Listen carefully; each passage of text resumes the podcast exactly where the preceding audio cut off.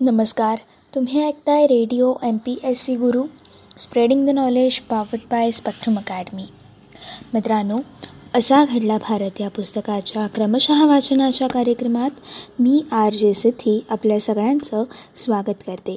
असा घडला भारत या पुस्तकाच्या क्रमशः वाचनाच्या कार्यक्रमामधून आपण एकोणीसशे चौसष्ट या सालातील घटनांचा सविस्तर आढावा जाणून घेणार आहोत.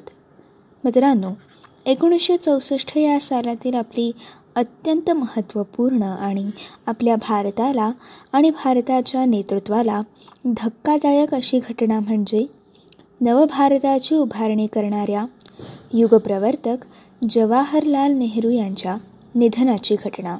एकोणीसशे तीसच्या दशकापासून भारताच्या स्वातंत्र्याच्या चळवळीत अग्रणी राहिलेले आणि नंतर स्वातंत्र्यप्राप्तीपासून एकोणीसशे साठच्या पूर्वार्धापर्यंत तन्मनाने आणि वैचारिक निष्ठेने नवभारताच्या उभारणीसाठी अविरत प्रयत्नशील राहिलेले स्वतंत्र भारताचे पहिले पंतप्रधान पंडित जवाहरलाल नेहरू यांचं सत्तावीस मे एकोणीसशे चौसष्ट रोजी दुपारी दोन वाजता हृदयविकाराच्या झटक्याने निधन झालं. आणि मित्रांनो या घटनेमुळे संपूर्ण देशात शोककळा पसरली. राजकारण परराष्ट्र धोरण नियोजन आदी क्षेत्रात पंडित जवाहरलाल नेहरू यांनी नेहमीच दिशादर्शक नेतृत्व प्रदान केलं होतंच. परंतु विज्ञान सार्वजनिक उद्योग साहित्य वास्तुशास्त्र कला शिक्षण तत्त्वज्ञान आदिवासी विकास यासारख्या आदी विविध क्षेत्रातील प्रगतशील प्रतिभावंतांना स्वतंत्रोत्तर काळामध्ये त्यांच्या रूपाने प्रेरणादायी तसेच चैतन्यदायी आणि संवेदनशील नेता लाभलेला होता. मोठा जनसमुदाय त्यांच्या व्यक्तिमत्वाने प्रभावित झालेला होता. यामुळेच नेहरूंच्या निधनाने सर्वत्र एक मोठीच पोकळी आपल्या भारतात निर्माण झाल्याची भावना ही सर्वत्र पसरली होती. मित्रांनो देशाच्या जडणघडणीत नेहरूंनी पायाभूत कामगिरी केली होती. पण आंतरराष्ट्रीय स्तरावर देखील त्यांनी आपला वेगळा आणि आगळा असा ठसा उमटवला होता. एक नवस्वातंत्र्य राष्ट्राला मोठ्या उमेदीने साकार स्वरूप देत असतानाच जगात या देशाचं आगळं स्थान निर्माण करण्याचे त्यांचे प्रयत्न देखील महत्त्वाचे ठरलेले आहेत. त्या दृष्टीने ते द्रष्टे आणि युगप्रवर्तक नेते ठरले. त्यांची ही महती जाणून घ्यायची तर त्यांची स्वतःची जडणघडण जाणून घेणं हे अत्यावश्यक ठरतं. त्याचप्रमाणे ज्या काळात आणि ज्या परिस्थितीत त्यांनी असं कर्तृत्व सिद्ध केलं तो काळ आणि तेव्हाची जागतिक परिस्थिती लक्षात घेतली तर भारताच्या जडणघडणीत त्यांचा सहभाग किती महत्त्वाचा होता हे मित्रांनो लक्षात येईल. मित्रांनो जवाहरलाल नेहरू यांचा जन्म चौदा नोव्हेंबर अठराशे एकोणनव्वद रोजी अलाहाबाद येथे झाला. त्यांचे वडील मोतीलाल नेहरू हे आर्थिकदृष्ट्या संपन्न होते. आणि त्यांनी पुढे जवाहरलाल नेहरू यांच्या पुढील शिक्षणासाठी उच्च शिक्षणासाठी त्यांना लंडन येथे पाठवलं. लंडनमधील सात वर्षाच्या वास्तव्यात पंडित जवाहरलाल नेहरू यांनी हारो आणि केम्ब्रिज या विद्यापीठातून शिक्षण पूर्ण केलं आणि वकिली देखील त्यांनी केली होती. या काळात त्यांच्या संस्कारक्षम मनावरती फेबियन समाजवाद तसेच आयरिश राष्ट्रवादाचा चांगलाच प्रभाव पडला. आणि मित्रांनो त्यांची बुद्धिवादी दृष्टिकोन देखील यामध्ये विकसित झाला. त्यानंतर संपन्न आयुष्य जगणं शक्य असलं तरी देखील वडिलांचा रोष पत्कारून एकोणीसशे बारा साली ते भारतीय स्वातंत्र्य चळवळीमध्ये सक्रिय होण्याच्या उद्देशाने मायदेशी परतले. त्यांच्या तरुण मनाला असा निर्णय घ्यावासा वाटला. त्यामागे अर्थातच तेव्हाची राजकीय ऐतिहासिक पार्श्वभूमी कारणीभूत होती. कार्ल मार्क्स डार्विन फ्राईन स्पेन्सर यांच्यासारखे तत्त्वज्ञ विचारवंत वेल एडिसनसारखे वैज्ञानिक ऑस्कर वाईल्डसारखे लेखक यांनी जागतिक पातळीवर वैचारिक मंथन निर्माण केलं होतं. भारतातील अठराशे सत्तावन्नचं बंड अठराशे एकाहत्तरमधील पॅरिस कम्यून या घटना ऐतिहासिक ठरल्या होत्या. विसाव्या शतकाच्या सुरुवातीपासूनच विज्ञानाने जगाला गवसणी घालण्याची चर्चा सुरू झाली होती. नेहरूंच्या संवेदनशील मनाने हे नवप्रवाहांचे पडसाद टिपले होते. उदारमतवाद आणि क्रांतिकारी समाजवाद. यांचं मिश्रण असलेला फेबियनवाद हा नेहरूंवरचा पहिला वैचारिक संस्कार ठरला. एकोणीसशे बारामध्ये भारतात परतल्यानंतर एकोणीसशे तीसच्या दशकाच्या पूर्वार्धापर्यंत काँग्रेसप्रणीत स्वातंत्र्य चळवळीतील एक अग्रणी युवा नेते म्हणून त्यांना मान्यता लाभली होती.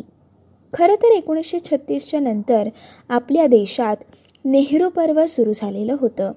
देशातील तरुण वर्ग कामगार शेतकरी मध्यमवर्ग नवसुशिक्षित साहित्यिक कलावंत पत्रकार वैज्ञानिक विचारवंत अभ्यासक अशी भली मोठी फौज पंडितजींच्या मागे उभी राहिली होती.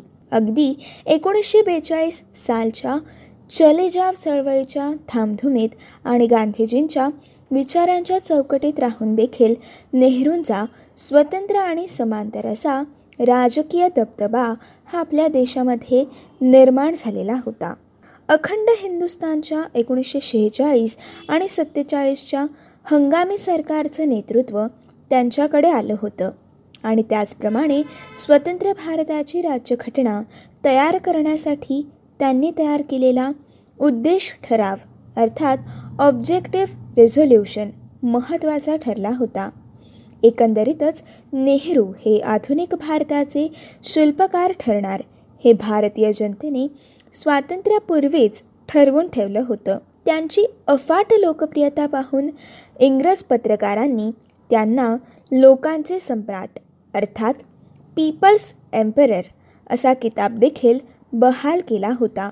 स्वसत्ताक भारताला पंधरा ऑगस्ट एकोणीसशे सत्तेचाळीस रोजी स्वातंत्र्य मिळालं. तेव्हा जवाहरलाल नेहरू यांनी पंतप्रधानपदाची शपथ घेतली. परंतु एकोणीसशे पन्नासमध्ये भारत प्रजासत्ताक झाल्यानंतर आणि एकोणीसशे बावन्नच्या पहिल्या सार्वत्रिक निवडणुकीनंतर नेहरू खऱ्या अर्थाने लोकप्रिय पंतप्रधान ठरले. पहिले पंतप्रधान म्हणून सूत्र सांभाळताना त्यांच्यासमोर मोठी आव्हानं ही होतीच. त्यावेळेच्या गुंतागुंतीच्या जागतिक परिस्थितीचं आकलन करून आणि ते समजून घेऊन नव्या देशाला नक्की नेमकी कशी दिशा द्यायची हे ठरवणं आपल्या सहकाऱ्यांना ते पटवून देणं आणि विरोधकांशी सामना करत आपल्या योजना प्रत्यक्षात उतरवणं यासाठी त्यांची मोठी कसोटी ही तेव्हाच्या काळात लागली होती. मित्रांनो त्या काळातील आंतरराष्ट्रीय स्तरावरील घडामोडी पाहता तो काळ किती कठीण होता हे आपण जाणून घेतच आहोत. आणि हे जाणून घेता हा काळ कसा होता हे देखील लक्षात येतं. दुसऱ्या महायुद्धानंतर म्हणजेच एकोणीसशे पंचेचाळीस या सालानंतर जगात अनेक महत्त्वाचे भूराजकीय बदल झाले. काही देशांमध्ये कम्युनिस्ट क्रांती घडून आली. तर मित्रांनो काही देशांमध्ये लष्करी सेनाधिकाऱ्यांनी सत्ता हस्तगत केली. काही देश स्वतंत्र झाले. तर काही ठिकाणी फाळणी होऊन एकाचे दोन देश अशा झाल्याच्या घटना घडल्या. काही देश वसाहतींच्या शृंखलांमधून मुक्त झाले. तर काहींनी वसाहती अंतर्गत स्वायत्तता पत्कारणं पसंत केलं. यातील बहुतेक बदल आशिया आणि आफ्रिका खंडात तसेच दक्षिण अमेरिकेमध्ये झाले. युरोपात बदल घडले परंतु या बदलांचं स्वरूप हे वेगळं होतं. आशिया खंडातील अखंड हिंदुस्थानची एकोणीसशे सत्तेचाळीसमध्ये फाळणी होऊन भारत आणि पाकिस्तान हे दोन देश उदयास आले. एकोणीसशे एकोणपन्नासमध्ये चीनमध्ये कम्युनिस्ट क्रांती झाली. त्यानंतरच्या दशकात आफ्रिका खंडात अनेक नवे देश जन्माला आले. आणि मित्रांनो अवघा अरबस्थान ढवळून निघाला. एकोणीसशे त्रेपन्नमध्ये व्हिएतनाममधून फ्रेंच साम्राज्यवादी बाहेर निघाले. पण त्यांची जागा अमेरिकन नव साम्राज्यवाद्यांनी घेतली होती.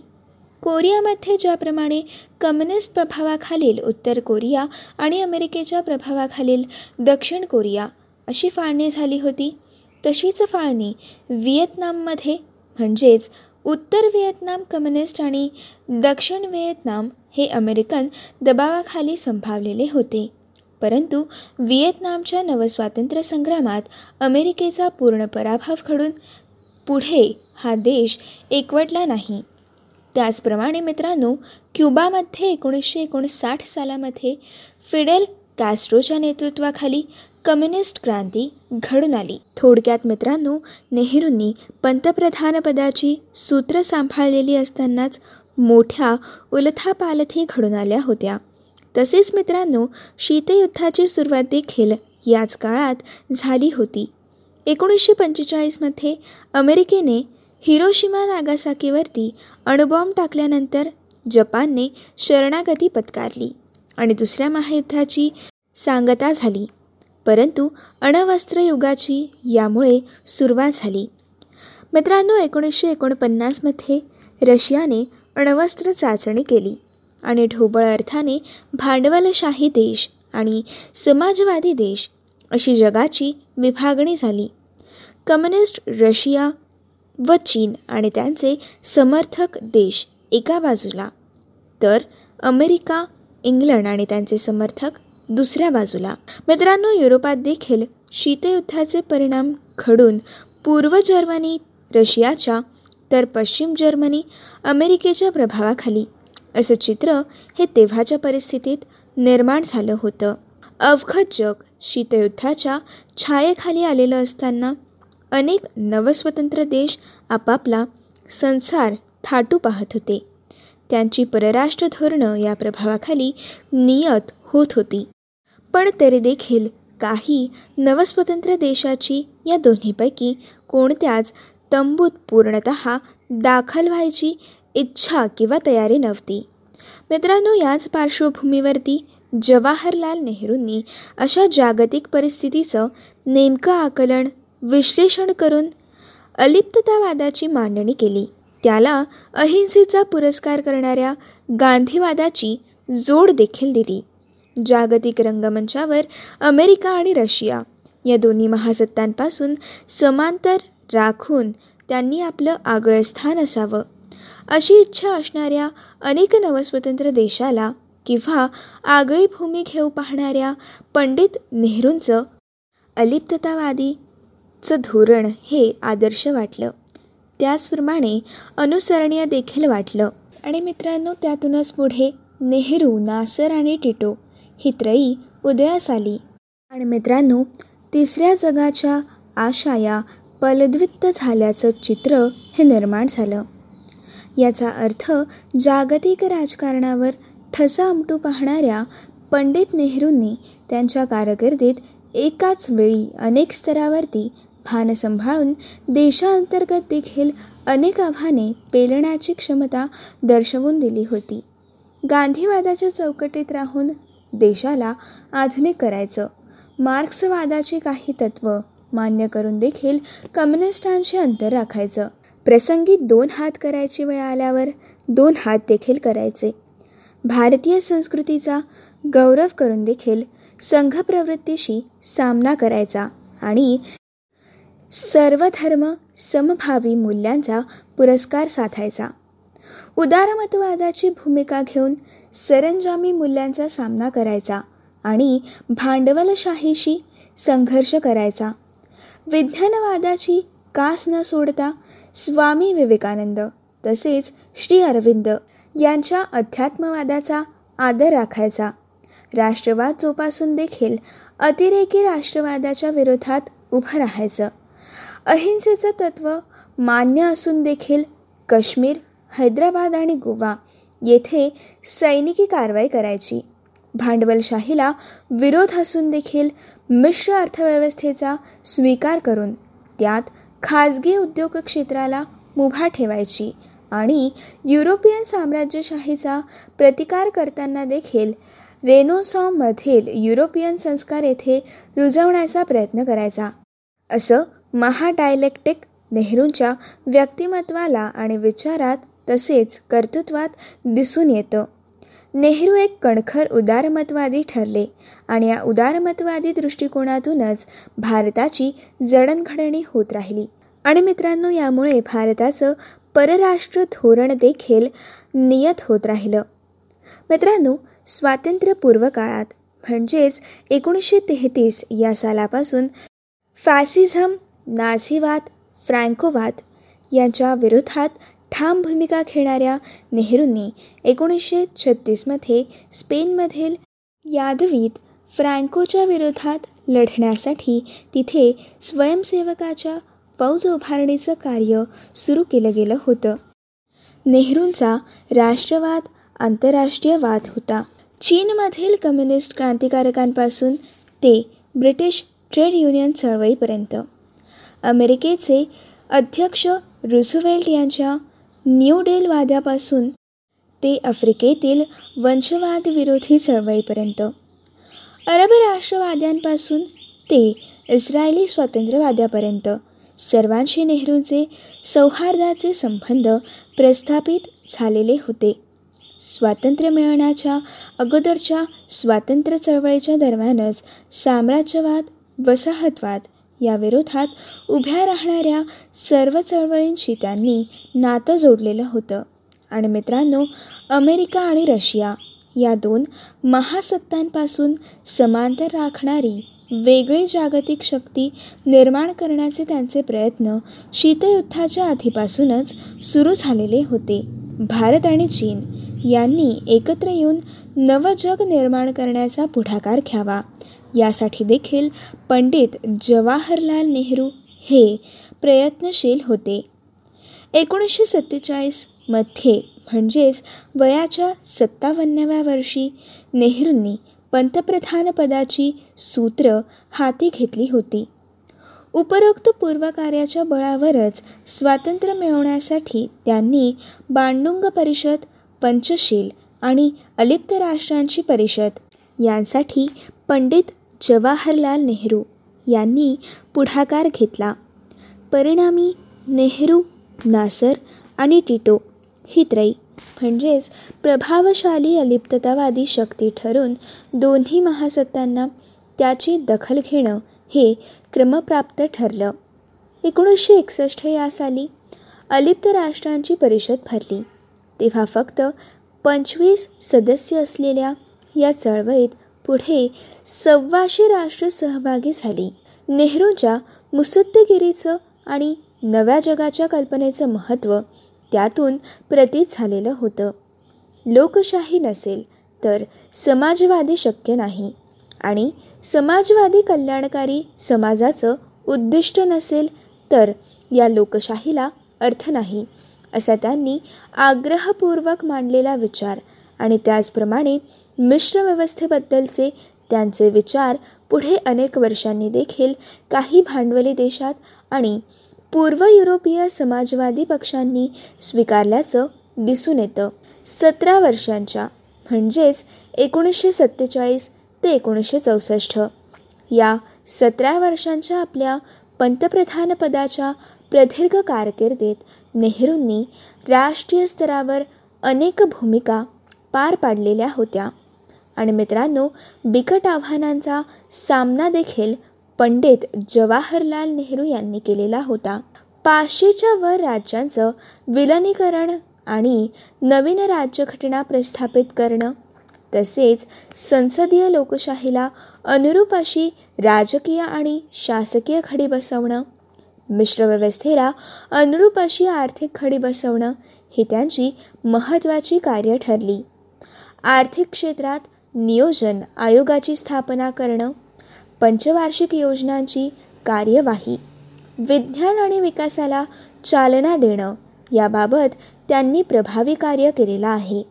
स्वतंत्र्योत्तर भारतात उद्योग आणि शेती क्षेत्रात सुरुवातीच्या काळात जी प्रगती साध्य झाली त्याचं श्रेय हे पंडित जवाहरलाल नेहरू यांनाच दिलं जातं.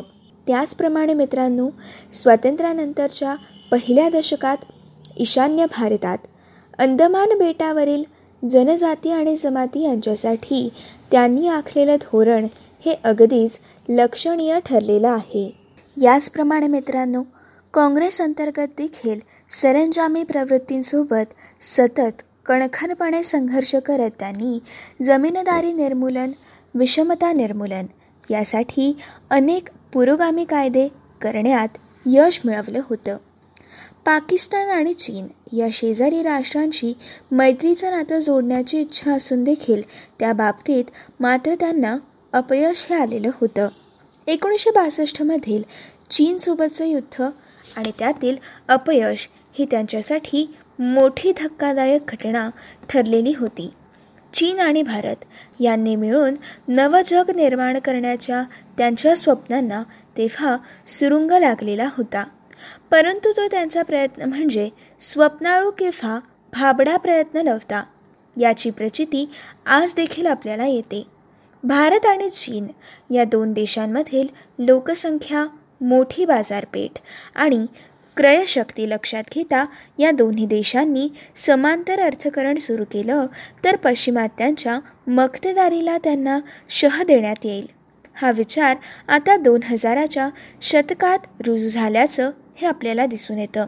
अर्थात मित्रांनो अमेरिकावादी प्रतिगामी शक्ती ही भारत आणि चीन या देशांमध्ये मैत्री प्रस्थापित होऊ नये यासाठी नेहरूंच्या काळापासूनच प्रयत्नरत होत्या आणि आज देखील या प्रतिगामी शक्ती प्रयत्नरत आहेत. एकंदरीतच मित्रांनो आंतरराष्ट्रीयवाद सेक्युलॅरिझम आधुनिकता विज्ञानवाद या संदर्भात पंडित जवाहरलाल नेहरू यांनी केलेली त्या काळातील कित्येक भाष्य अगदी अचूक होती याची जाणीव आज आपल्याला होते. पुरोगामी आणि उतारमतवादी दृष्टिकोनांमधून त्यांनी जगातील सर्व घटना आणि घडामोडींकडे पाहिलेलं होतं. मित्रांनो पंडित जवाहरलाल नेहरू यांचं मोठंपण यातच आहे की ते कोणत्याही पोथीत किंवा पंथात अडकून पडले नाहीत. आणि तरीही त्यांची इतिहासावरील पकड ही कधीच सुटली नाही. आणि मित्रांनो भविष्यातील वेध देखील लक्षणीय ठरला. Discovery of India nineteen forty six Glimpses of India nineteen thirty four या त्यांच्या ग्रंथातून आणि आत्मचरित्रांमधून आणि इतर अनेक लिखाणांमधून त्यांचा उदारमतवाद प्रकर्षाने दिसून येतो. स्वातंत्र्य चळवळीचे नेते आणि स्वातंत्र्योत्तर काळात राज्यकर्ता या दोन्ही भूमिका पार पाडल्यानंतर त्यांच्या कृतिशील उदारमतवाद आणि त्यांचं दृष्टीपण यामधून आपल्याला दिसून आलं. व्यापक उदारमतवादी दृष्टिकोनातून त्यांनी केवळ भविष्याचा वेधच घेतला नव्हता. तर मित्रांनो ते भविष्य निर्माण करण्यासाठी ते आयुष्याच्या अखेरच्या क्षणापर्यंत प्रयत्नशील राहिले. त्यांची तळमळ त्यांच्या अखेरच्या दिवसापर्यंत दिसून आलेली आहे. सत्तावीस मे एकोणीसशे चौसष्ट रोजी सकाळी त्यांना हृदयविकाराचा झटका आला आणि दुपारी त्यांचं निधन झालं. मित्रांनो मृत्यूच्या आदल्या रात्री त्यांनी आपल्या टेबलावर कवी रॉबर्ट फ्रॉसच्या काव्यपंक्ती या आपल्या एका कागदावरती लिहून ठेवल्या. त्या पंक्ती त्यांच्या तळमळची आणि संवेदनशीलतेची साक्ष देणाऱ्या ठरतात.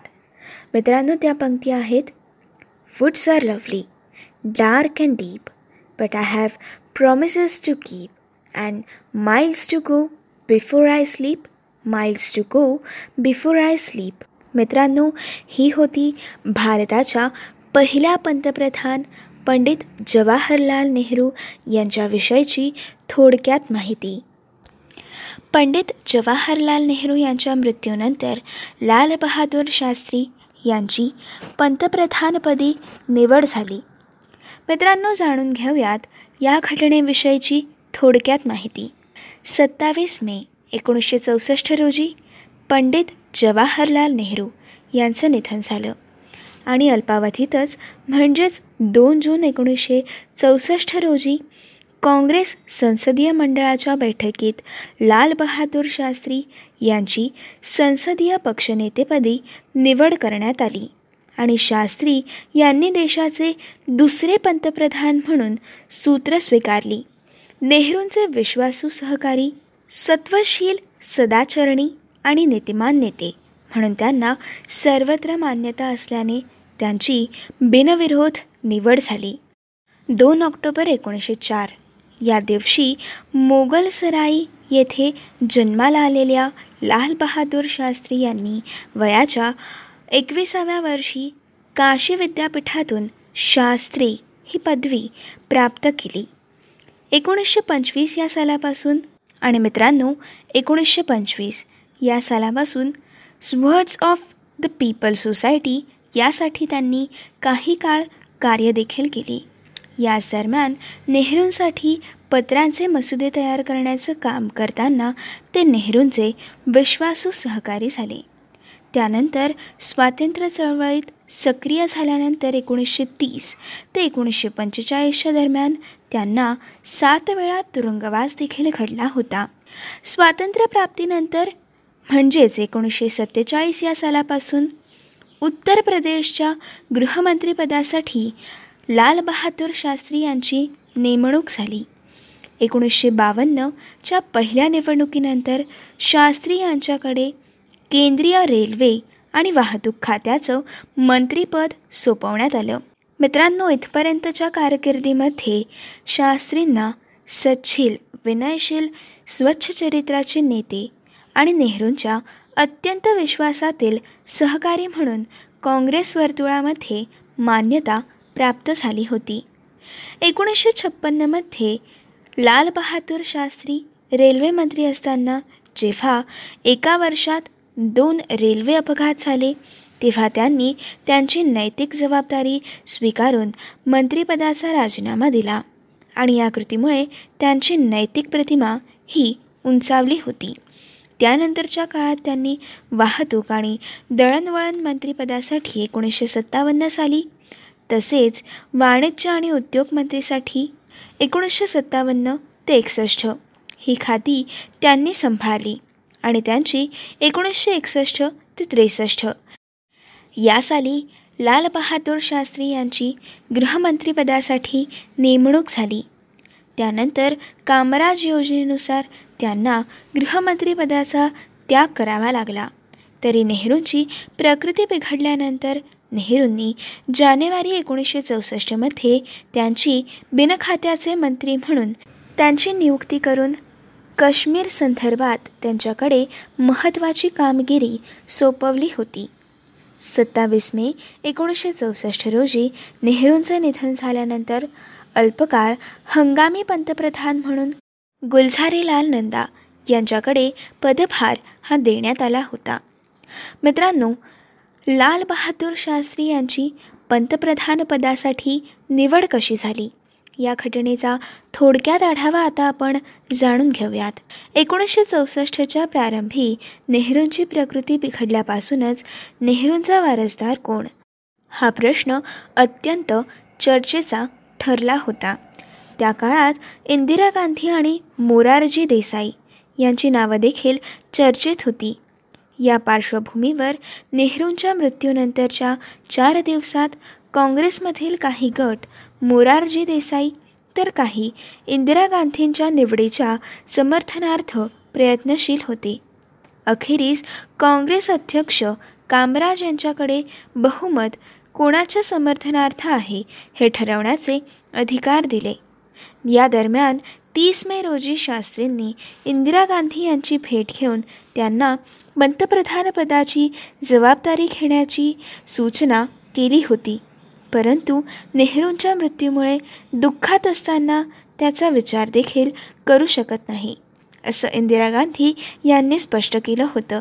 त्यानंतर दोन जून एकोणीसशे चौसष्ट रोजी बैठकीत गुलझारीलाल नंदा यांनी शास्त्रींचं नाव सुचवलं. मुरारजींनी अनुमोदन दिलं आणि शास्त्रीजींची पंतप्रधानपदासाठी बिनविरोध निवड देखील झाली. त्यानंतर तत्कालीन राष्ट्रपती राधाकृष्णन यांच्या उपस्थितीत शपथविधी होऊन शास्त्रींनी पंतप्रधानपदाची सूत्र ही आपल्या हाती घेतली होती. मित्रांनो ही होती आजच्या भागातील असा घडला भारत. या पुस्तकाच्या क्रमशः वाचनाच्या कार्यक्रमातील सविस्तर माहिती.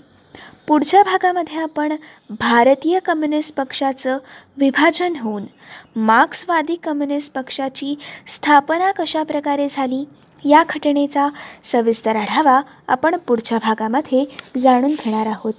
तोपर्यंत मित्रांनो असेच काही वेगवेगळे कार्यक्रम आणि वेगवेगळ्या कार्यक्रमांमधून भरपूर सारी माहिती तसेच भरपूर साऱ्या रंजक गोष्टी जाणून घेण्यासाठी ऐकत रहा तुमचा आवडता आणि लाडका रेडिओ ज्याचं नाव आहे radio M P S C Guru spreading the knowledge powered by Spectrum Academy.